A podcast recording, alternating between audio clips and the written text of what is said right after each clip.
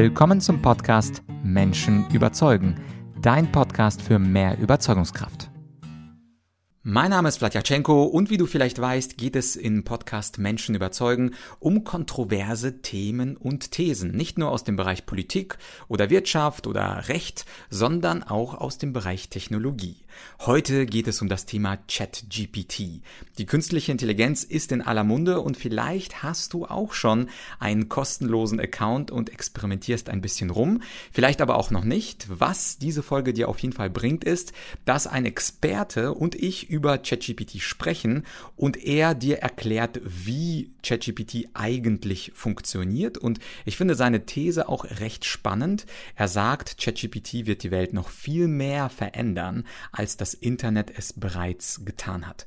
Wir reden aber auch über die sogenannte Singularity und was das bedeutet und über die Zukunft von ChatGPT und die Anwendungsmöglichkeiten heute. Also, wenn du schon immer mal alles über ChatGPT innerhalb von 30 Minuten wissen wolltest, dann ist diese Folge genau das Richtige für dich. Und jetzt viel Spaß mit Marco Witzmann von Valispace und den schönen Möglichkeiten von ChatGPT. Die ganze Welt spricht von ChatGPT, aber mein heutiger Gast sagt, diese künstliche Intelligenz wird die Welt noch viel mehr verändern, als das Internet das gemacht hat. Eine ziemlich steile These, die heute kommt von meinem Gast Marco Witzmann. Er ist CEO und Gründer der Firma Valispace. Und Marco, gehen wir gleich mal rein in deine krasse, provokante These. Warum behauptest du, ist ChatGPT noch viel krasser als das Internet?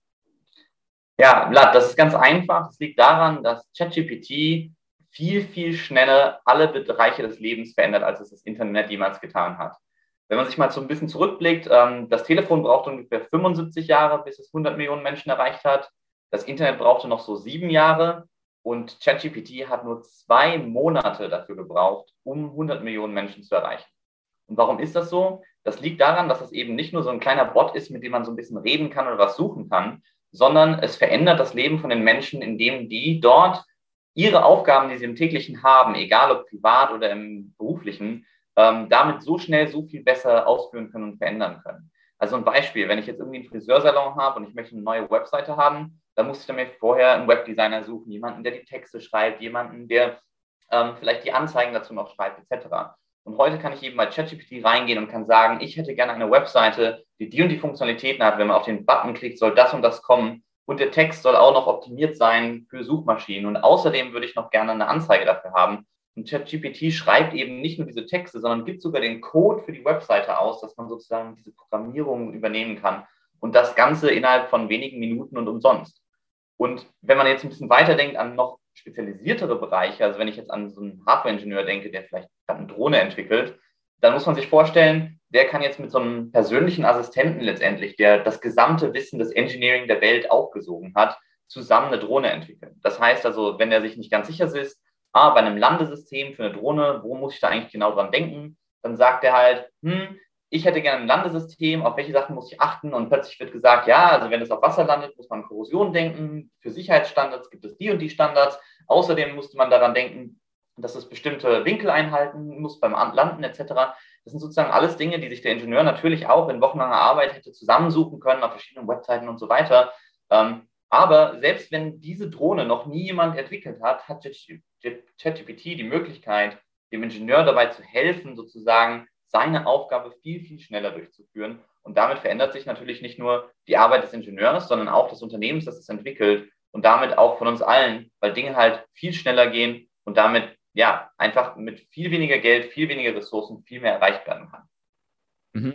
Jetzt gibt es äh, mittlerweile viele Leute, die ChatGPT ausprobiert haben, die haben so eine Frage gestellt und bekommen dann eine Antwort, die nicht perfekt ist. Ich habe schon mehrere andere Podcasts gehört, wo äh, die Experten sagen, haha, ChatGPT ist ja gar nicht so clever.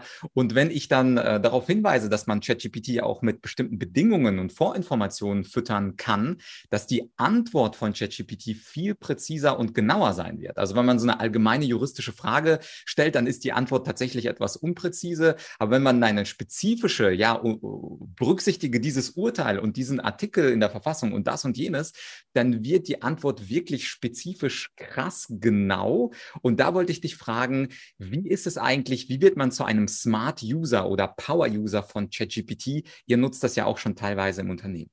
Ja, also ich denke, es hat sozusagen zwei Aspekte. Erstens, es wird noch viel genauer werden. Also man muss sich ja vorstellen, diese Technologie ist ja gerade mal dreieinhalb Monate alt. Das heißt, das sind Dinge, die sind in dieser kürzesten Zeit, als damals ChatGPT rauskam zum Beispiel, hat das versucht, weil du ja gerade angesprochen hast, ähm, äh, legale Fragen, dann hat das versucht zum Beispiel ähm, dieses äh, US Bar Exam zu nehmen, also wie man sozusagen zum Anwalt wird. Und ähm, in dieser GPT-3-Version ähm, hat es halt die schlechtesten 10% Also es hat es geschafft, aber es ist in die schlechtesten 10% sozusagen reingekommen. Und mit der neuesten Version ist es in den Top 10% reingekommen. Das heißt also, die Veränderung dieser Modelle ist unglaublich schnell. Aber wie du richtig sagst, es kommt auf die Nutzung an. Also wenn ich jetzt ChatGPT zum Beispiel frage, ähm, wird es in Zukunft Roboter geben, dann weiß das ChatGPT genauso schlecht, wie ich oder jemand anderes das weiß.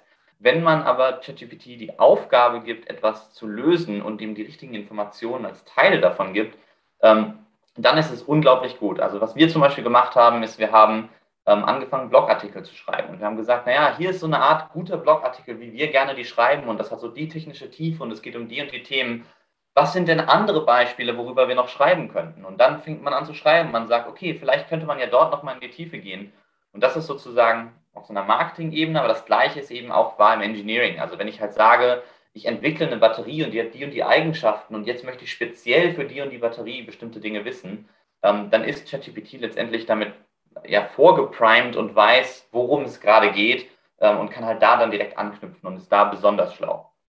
Mhm. Ich habe zum Beispiel für dieses Interview ChatGPT die Frage gestellt, welche fünf Fragen sollte man einem Experten stellen für ein tolles und spannendes Interview zum Thema ChatGPT? Und die fünf Fragen, die es ausgespuckt hat, die waren ein bisschen technischer Natur, haben mir nicht so gefallen. Und dann habe ich äh, ChatGPT auch gesagt, überleg mal, ich mache das Interview auf YouTube für eine breite Zielgruppe. Überlege dir bitte also provokantere, schönere, interessantere Fragen, nicht für Techniker. Und dann kann man wiederum Fragen, die besser waren. Und das, was viele Leute, glaube ich, gerade noch nicht verstehen, ist, man kann auch mit dem Bot ein bisschen sprechen und sagen, was man denn von ihm hätte. Und zum Beispiel eine der Fragen, die dann in der zweiten Version kam, die fand ich dann wirklich gut und die werde ich dir auch später im Interview stellen. Aber ich glaube, das ist auch etwas, was wir von Google gar nicht so richtig kennen. Bei Google stellen wir eine Frage und versuchen einfach eine Antwort zu finden. Der beste Link, da klicke ich drauf und dann steht da ganz viel Text, sondern wir können im Dialog, wie beim echten Menschen, Menschen genau nachbohren, sagen, das will ich weniger, das will ich mehr, da will ich tiefer rein. Wie funktioniert ChatGPT denn eigentlich? Das ist ja eine Frage, die viele jetzt im Jahr 2023 interessiert. Ist das wie ein Mensch oder wie ein Roboter? Ist es so eine super duper Intelligenz, die im Grunde die Gehirne von Marco plus Vlad hoch 1000 hat? Also wie funktioniert das einfach formuliert und einfach ausgedrückt? Genau, also um auf den ersten Teil von dem, was du gesagt hast, kommen, zu kommen, ist richtig, das ist im Prinzip ein Assistenzsystem. Also die beste Art, das zu nutzen, ist eben damit weiterzuarbeiten. Zum Beispiel zu sagen, Moment, du hast da was übersehen. Also ich kenne zum Beispiel Programmierer, die entwickeln zusammen mit ChatGPT etwas und dann macht ChatGPT etwas und macht einen Fehler und dann sagt er, ja, aber guck doch mal danach, ich glaube, hier meinte ich etwas anderes. Ähm, und genau dieser Dialog ist halt der große Unterschied zu einer Website, auf der tausend Worte stehen, die uns aber alle nicht interessieren. Eigentlich hatten wir nur nach dem Datum gesucht, an dem George Washington geboren wurde. Ähm, und hier passiert es eben, dass ich sozusagen auf den Dingen aufbauend, die ich auch schon vorher besprochen habe, ähm, sozusagen mehr Informationen extrahieren kann. Und da wird es eben spannend, wie geht das eigentlich, wie ist das möglich? Und interessanterweise ist ChatGPT oder um das mal ein bisschen zu verallgemeinern, die heißen sozusagen LLMs, Large Language Models. Das ist sozusagen diese Art von ähm, künstlicher Intelligenz. Diese Art von äh, künstlicher Intelligenz, die ähm, auch zu den ChatGPT gehört, sind letztendlich nur ein Vorhersagemechanismus für das nächste Wort. Das bedeutet also, äh, Morgenstund hat Gold im und dann wird nur noch das nächste Wort vorausgesagt und der Algorithmus hat letztendlich sozusagen hunderttausende Wörter, die er jetzt als nächstes ausspucken kann und wählt letztendlich das nächste Wort aus mit der höchsten Wahrscheinlichkeit. Ähm, das klingt erstmal total banal Und selbst die Forscher, die sozusagen bei Google am Anfang diese, ähm, ähm, ja, diese Technologie im Prinzip am Anfang erforscht haben, waren total überrascht, wie gut die Ergebnisse von einem so banalen System letztendlich sein können. Am Anfang haben die, die dieses System eben mit sehr wenig Worten trainiert ähm, und dann kamen da halt nur nichtsnützige Sätze heraus. Und dann haben sie letztendlich die Menge an Daten, mit denen dieses System gefüttert haben, unglaublich vergrößert. Also das sind hunderte Milliarden von Parametern, die in diese Systeme gehen. Und diese Parameter sind letztendlich, ähm, werden erstellt aus der gesamten Wissen der Menschheit. Also dort wurde das gesamte, die wichtigsten Seiten des Internets, irgendwie die Top 100.000 Seiten wurden da reingefüttert. Da wurden alle oft öffentlich zugänglichen Programmiereigenschaften eingefüttert, alle möglichen wissenschaftlichen Paper. Alle diese Dinge sind sozusagen wie in so einem großen Trichter einmal reingeführt worden. Und jetzt versucht sozusagen ähm, ChatGPT immer nur das nächste Wort vorauszusehen und dann wieder das nächste Wort und dann wieder das nächste Wort und dann wieder das nächste Wort. Und die Frage, die man ChatGPT stellt, ist letztendlich dieser erste Input. Und deswegen ist genau das, was du gesagt hast, richtig. Wenn ich mehr Kontext gebe, habe ich eben mehr Worte, anhand von denen ich das nächste Wort wieder voraussagen kann, weshalb mehr Kontext geben immer dabei hilft, besseren Output zu generieren. Mhm. Und jetzt geht es, äh, vielleicht ist der eine oder andere gespannt, was war denn die eine gute Frage, Blatt, die bei ChatGPT rauskam, bei meiner Nachfrage, bei meiner kritischen Nachfrage. Und die Frage war, wie können wir uns oder können wir uns überhaupt darauf verlassen, dass die von der KI gegebenen Antworten und Informationen richtig sind? Weil du sagst ja ganz richtig, das System ist ja mit allem Möglichen gefüttert. Wie kann ich aber sicher sein, weil gerade heute jetzt Stand April 2023 äh, machen ja auch viele Leute so einen Screenshot und sagen, ah, guck mal, wie blöd und das ist ja falsch und diese Info ist nicht ganz richtig und ich weiß es viel, viel besser. Also erstens, wie erkenne ich das als User überhaupt, ob es richtig oder falsch ist? Wie kann ich das testen? Und zweitens, auch bei Experten, wie hoch ist denn die Wahrscheinlichkeit, wenn ich schon bereits Experte bin, aber nicht weiß, ob diese Antwort sozusagen wirklich richtig ist oder nicht? Gibt es da irgendwelche Tricks? Genau, das ist tatsächlich sozusagen eine der schwierigsten Themen oder schwierigsten Herausforderungen heutzutage. Ähm, man sagt eben, dass diese, dass diese Algorithmen halluzinieren, also die denken sich sozusagen Dinge aus, die es gar nicht gibt. Und das liegt wieder daran, dass die eben kein richtiges Verständnis von der Welt haben. Also diese KI hat kein Verständnis, die weiß nicht, was ein Boot ist, die weiß nicht, was eine Webseite ist, die weiß nichts von diesen Dingen, die weiß immer nur, was das nächste Wort ist, was im Kontext Sinn macht. Und je nachdem, mit welchen Daten es gefüttert wurde, kann es eben sein, dass das nächste Wort im Kontext vielleicht etwas ist, was etwas Ausgedachtes ist und gar nicht etwas, was wirklich passiert ist. Ähm, jetzt ist die Frage, ist das schlimm? Und natürlich, wenn ich sozusagen ChatGPT als ein heute versuche, als eine reine Wissensdatenbank zu nehmen, dann werde ich mich darauf einlassen müssen, dass diese manchmal falsch sind. Ähm, das heißt also, ich kann mich nicht darauf verlassen, dass der Output auf jeden Fall richtig ist. Die besten Aufgaben, die man einem ChatGPT geben kann, sind aber Kreativaufgaben, sind Aufgaben, bei denen es nicht unbedingt ein richtig oder falsch gibt. Wenn du ChatGPT fragst, was sind interessante Fragen, die ich den Marco fragen könnte, dann gibt es da nicht die falsche Antwort, sondern es gibt nur verschiedene Antworten, die unterschiedlich gut sein können, mit denen ich wieder weiterarbeiten kann. Das gleiche passiert eben im Engineering oder in anderen Bereichen. Ich kann sozusagen fragen, an was sollte ich denken? Und das sind dann eine Menge an Dinge, aber es sind wahrscheinlich nicht alle Dinge, an die ich denken müsste. Das heißt, kritisches Denken ist gefragt. Man braucht immer noch den User, der damit interagiert. Und deswegen, die Leute, die ChatGPT heute am besten nutzen, sind die, die es als eine Art smarten Assistenten nutzen. Man muss sich vorstellen, man hat einfach jemanden, der persönlich für einen da ist, den man immer was fragen kann, der aber auch nicht allwissend ist und der sich auch mal vertun wird. Und genauso wie ich sozusagen meinen Assistenten nur zu einem gewissen Grade vertrauen würde, wenn ich eine Frage stelle, muss ich auch diesem System nur zu einem gewissen Grade vertrauen.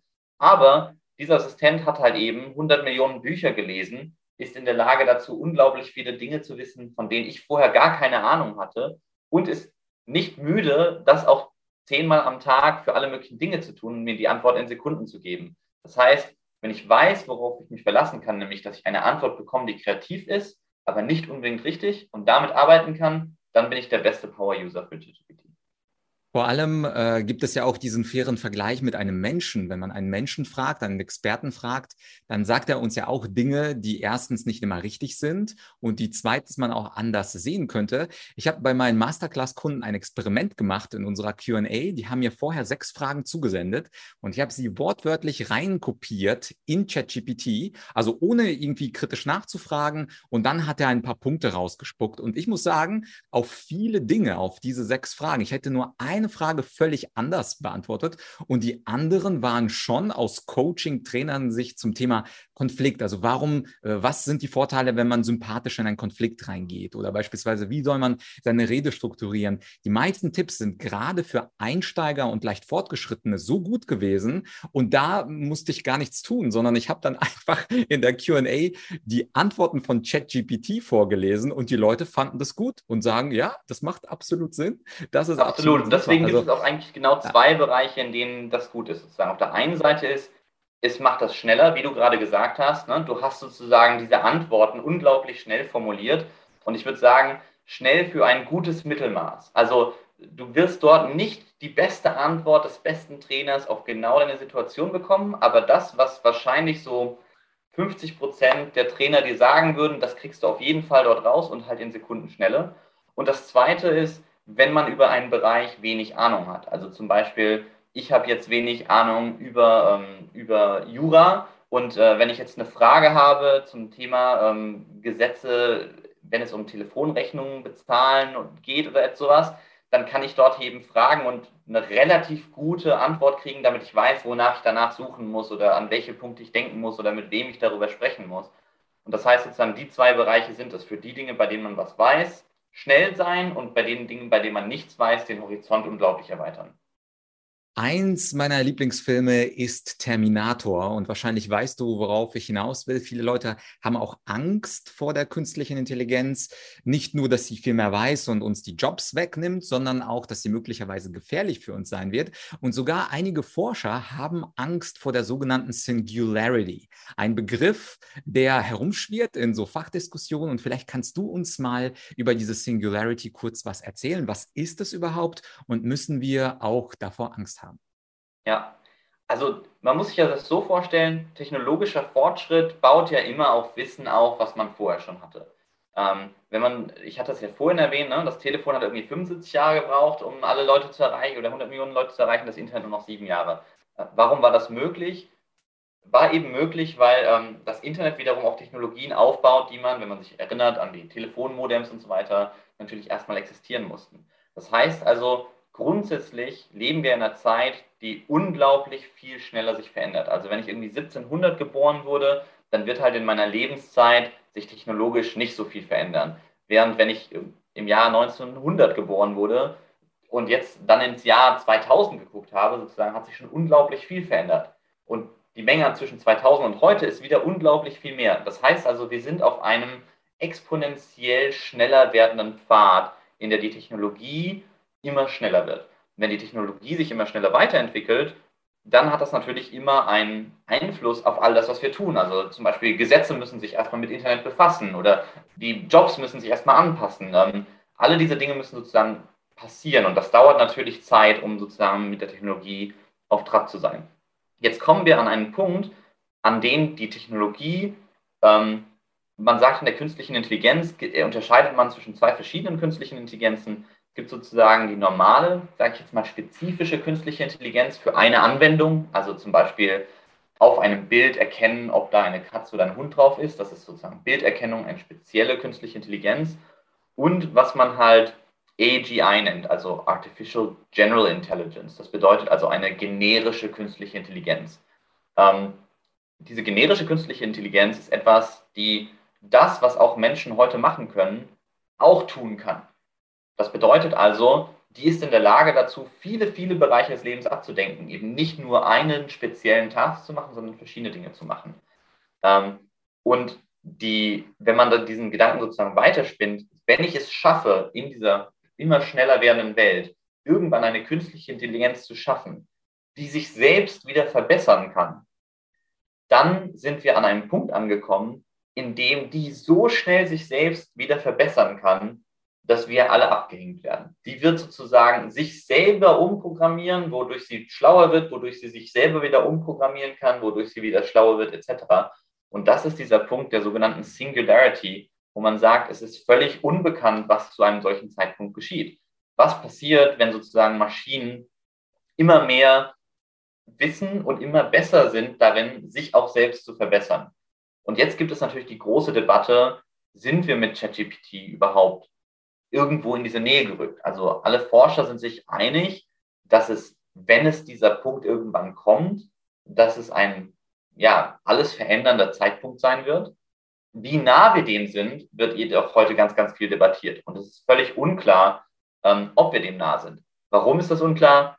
Weil man heute sich fragt, was ist denn eine allgemeine künstliche Intelligenz? Und da kommen wir eben zu diesem Punkt, dass es ganz schwierig ist zu definieren, was das denn eigentlich ist. Also ist das jetzt ein intelligentes System, weil es mir eine schlaue Antwort gibt oder nicht?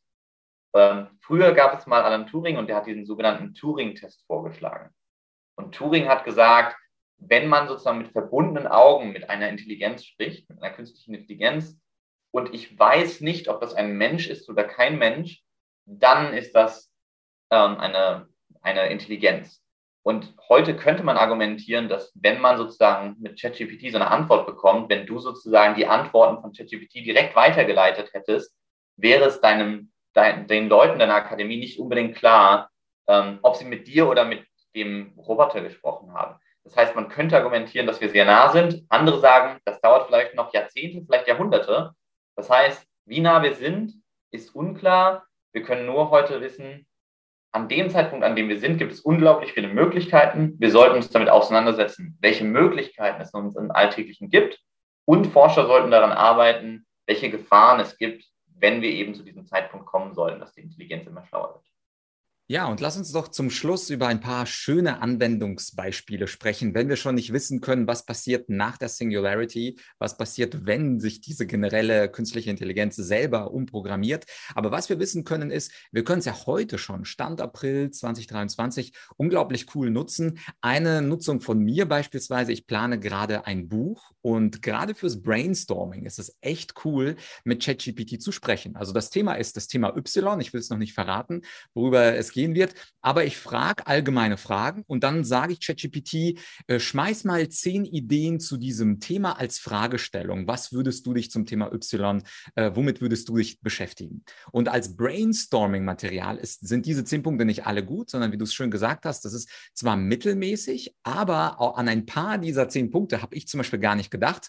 Und zwei davon habe ich mir notiert und habe genau zu diesen zwei dann weitere Nachfragen gestellt. Also das heißt auch im kreativen Bereich, du hast ja SEO angesprochen, also suchmaschinenoptimierte Texte. Du hast Webseiten und Shops programmieren angesprochen. Bei mir ist es das Thema Buchschreiben, wo ich gerade aktiv ChatGPT nutze als Assistent und Sparingspartner. Bei dir geht es ja ums Engineering und du hast mir ja im Vorgespräch gesagt, dass bei euch es sogar Kunden gibt, die irgendwas mit Autos und ChatGPT machen. Vielleicht kannst du mir ja aus deinem Bereich Engineering ein, zwei Beispiele geben von Kunden oder auch von euch als Firma, was ihr eigentlich jetzt schon mit ChatGPT umsetzt? Ja, also dazu muss man einfach kurz wissen, Valyspace ist eine Engineering-Software, das heißt, unsere Kunden entwickeln eben alles Mögliche von ähm, Autos, Satelliten, Batterien, Elektronik, ähm, sozusagen alles, was, ja, alle Produkte, die man letztendlich anfassen kann äh, mit unserer Software. Und ähm, das haben die die letzten Jahre schon sehr viel gemacht und haben natürlich damit sozusagen alle möglichen Produkte entwickelt. Jetzt haben wir seit ungefähr drei Wochen ähm, haben wir eine Integration mit ChatGPT sozusagen äh, vorgenommen. Das heißt also, unsere Engineering-Software, wo die Leute halt heute Engineering schon mitmachen, haben wir verbunden mit ChatGPT-Funktionalitäten. Und ähm, ja, eigentlich ist das Engineering ja vielleicht nicht der erste Bereich, an dem man so denkt, wenn man an Textgenerierung denkt. Ähm, aber tatsächlich geht es darum, dass Ingenieure in der Lage sind, ähm, letztendlich Produkte besser zu entwickeln, wenn sie sich dazu Gedanken machen, im Textformat. Ich gebe jetzt mal so ein Beispiel. Wir haben einen Kunden, ich darf auch nicht genau sagen, was sie entwickeln, aber sagen wir mal, sie, sie entwickeln eine moderne Art, eine, ein modernes Fahrzeug, eine moderne Art von Auto. Ähm, und wir saßen bei dem Kunden und der hat dann halt gesagt, naja, ich habe jetzt irgendwie mal Fragen zu diesem Bremssystem. Und normalerweise müsste man halt jetzt zu dem Chefingenieur gehen, der Bremsen und müsste mit dem sich darunter halten, welche Eigenschaften die haben müssen und sowas.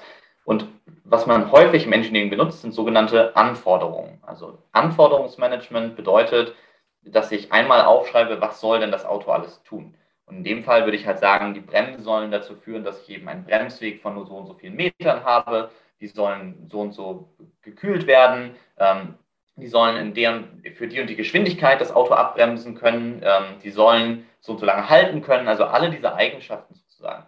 Und das schreibt man normalerweise in so einer Art Spezifikation oder in einen Anforderungskatalog. Und was die ähm, Ingenieure bei uns jetzt in der Lage sind, ist, diese Anforderungskataloge zu schreiben und ja auch sozusagen mit der Zeit weiterzuführen, ist normalerweise unglaublich viel Arbeit. Das heißt also, ich muss erstmal mir diese Anforderungen überlegen, danach muss ich diese Anforderungen gut schreiben. Wenn ich zum Beispiel eine Anforderung schreibe, das Auto soll schnell bremsen, dann ist es später unmöglich zu testen, ob das, war das jetzt schnell gebremst oder nicht schnell gebremst. Das heißt, eine gute Anforderung sagt eher, ähm, soll ein Auto von der Geschwindigkeit auf die Geschwindigkeit in so vielen ähm, Metern herunterbremsen. Das heißt also, es ist schwierig, Anforderungen sich auszudenken, es ist schwierig, die zu ähm, sozusagen gute Anforderungen zu schreiben und es ist unglaublich schwierig, ähm, Widersprüche in diesen Anforderungen zu finden. Das bedeutet also, wenn jetzt zum Beispiel es auf der einen Seite sagt, die Bremse soll halt innerhalb so, von so kurzer Zeit bremsen und in einem anderen Teil der Anforderung sagt es eine andere Zeit, diese Widersprüche zu finden, ist unglaublich schwierig. Und wenn man diese Widersprüche nicht findet, dann ist in so einem Großprojekt passiert das, was man in allen Großprojekten in großen Unternehmen kennt. Die Projekte dauern viel länger, die Projekte kosten viel mehr, weil man eben Fehler gemacht hat, man hat etwas gebaut und entwickelt und plötzlich stellt man fest, das funktioniert gar nicht. Was unsere Kunden jetzt sozusagen mit, mit unserer Integration zu ChatGPT in der Lage sind, ist all diese Dinge in einem Klick zu machen. Die können sozusagen einfach sagen, ich möchte jetzt eine Bremse entwickeln, welche Anforderungen brauche ich? Und ich bekomme die Anforderungen innerhalb von Sekunden. Dann sagen die, oh, diese Anforderung ist sehr allgemein, die haben wir vielleicht von unseren Kunden bekommen, die sind vielleicht sehr allgemein gehalten. Ich hätte gerne eine spezifischere Anforderung. Und dann klicken die und bekommen eben eine besser formulierte Anforderung.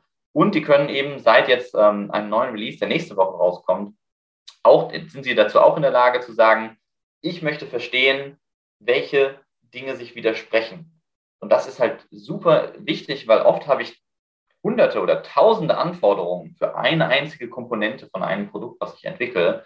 Und wenn ich jetzt in der Lage bin, sozusagen Widersprüche darin in Sekunden zu finden, dann spart mir das nicht nur unglaublich viel Zeit in der Entwicklung, sondern es erhöht auch die Wahrscheinlichkeit, dass ich eben keine Fehler mache und mein Produkt deswegen schon auf den Markt kommt. Ja, cool. Und ich glaube, dass äh, vermutlich fünf Prozent unserer Zuhörer jetzt sagen, ja, ich bin so ein bisschen im Engineering-Bereich, mach was mit Maschinenbau, hätte da vielleicht ein paar Fragen oder Erfahrungswerte von euch, von Bali Space. Was ist da die beste Möglichkeit, um erstens sich vielleicht noch ein bisschen mehr mit dem Thema zu beschäftigen? Vielleicht hast du einen Artikel, einen Blog, ein Buch, was auch immer. Und zweitens, wie können dich die Leute dann erreichen, die mehr übers Engineering und AI wissen wollen? Genau, also gerne auf jeden Fall auf unsere Webseite walispace.com, werden wir auch verlinken. Ähm, dann gibt es einen Artikel, den wir geschrieben haben, der geht genau ins Detail. Also wie wird sich das Engineering mit der Zeit verändern mit diesem ChatGPT? Was sind sozusagen all die Möglichkeiten kommen? Das ist in einem Blogartikel beschrieben. Ähm, und zusätzlich kann man mich auch jederzeit auf LinkedIn oder Twitter erreichen ähm, und mich da einfach anschreiben. Dann kann ich sozusagen diese Dinge auch zeigen. Allerdings auf der Webseite selbst gibt es auch eine Variante, wie man einfach Valleyspace einfach mal ausprobieren kann. Ähm, das heißt also, wenn man selbst das mal ausprobieren möchte, kann man einfach auf die Webseite gehen und dann äh, sagen, welche Art von Produkt man eigentlich gerade entwickelt. Und äh, ja, dann erstellt Valleyspace einfach schon mal Anforderungen. Man kann die verbessern, auf äh, Unstimmigkeiten überprüfen. Ähm, und gerne geben wir dazu auch eine Demo und zeigen natürlich, wie man das in dem richtigen Anwendungsfall dann auch anwenden kann. Cool, dann vielen Dank, Marco, für den Input. Alle Ingenieure bitte in die Description schauen. Und falls du nicht Ingenieur bist und dich fragst, ChatGPT, ich habe auch was ausprobiert, jetzt nicht im Ingenieursbereich, sondern in meinem Bereich und das war cool, dann schreib uns das doch unten in die Kommentare. Marco und ich sind gespannt, wie du bisher mit ChatGPT experimentiert hast. Und falls du es noch nicht gemacht hast, dann nimm doch dieses Video als Anlass, mach dir kostenlos einen Account bei ChatGPT, probier aus deiner Branche der Software Fragen zu stellen, sei auch kritisch, stelle kritische Nachfragen, frag auch nach den Quellen und komm dann gerne zurück zu diesem Video, kommentiere uns, was du damit alles erreicht hast. Und wenn wir das alle machen, finden wir Inspiration, um mit dieser künstlichen Intelligenz ein bisschen mehr herumzuspielen und im Beruf und Privatleben weiterzukommen. Ja, das war also das Interview mit dem Ingenieur und Gründer von Wali Space, Marco Witzmann. Und du hast gehört, ich bin auch kein Technikmuffel, sondern probiere mich ein bisschen aus mit ChatGPT. Ich glaube, die Leute, die Programmierer sind, Informatiker sind, beziehungsweise in der IT arbeiten, die haben natürlich einen ganz leichten Zugang zur neuen Technologie. Aber ich möchte dich durch diese Folge und in dieser Folge ermutigen, es auch zu tun. Schau mal, wenn ein Rhetorik- und Argumentationstrainer und Speaker das nutzen kann und mutig ist, einfach mal sich einzuloggen, sich ein Profil zu machen und mit der Software zu experimentieren, dann kannst du das ja auch. Egal in welchem Job du bist, egal was du tust, egal wie alt du bist, probier es aus. Und wenn es das Einzige ist, was du aus dieser Folge mitnimmst, einfach mal selber ChatGPT ein paar Fragen stellen, ein paar kritische Nachfragen und wahrscheinlich wirst auch du überrascht sein, was diese Software bereits alles kann und das nach lediglich fünf Monaten. Und wir alle dürfen dürfen gespannt sein, was äh, diese Software, diese künstliche Intelligenz in einem Jahr oder drei Jahren alles können wird. Ja, die Zukunft wird spannend und natürlich auch die Zukunft in Menschen überzeugen. Wenn dir diese Folge gefallen hat, dann tu mir doch einen klitzekleinen Gefallen und bewerte diese Podcast-Folge auf Spotify oder auf Apple Podcasts mit fünf Sternen und einem kleinen Satz an Rezension. Ich gehe da jede Woche einmal rein und lese mir eure schönen Kommentare durch. Wenn du es noch nicht gemacht hast und mir eine kleine Freude machen willst, dann mach das doch gleich, bevor du weiterspringst zu einer anderen Podcast-Folge. Und wir hören uns hoffentlich bald wieder bei Menschen überzeugen, vielleicht sogar kommenden Dienstag. Bis dahin, ciao, dein Vlad.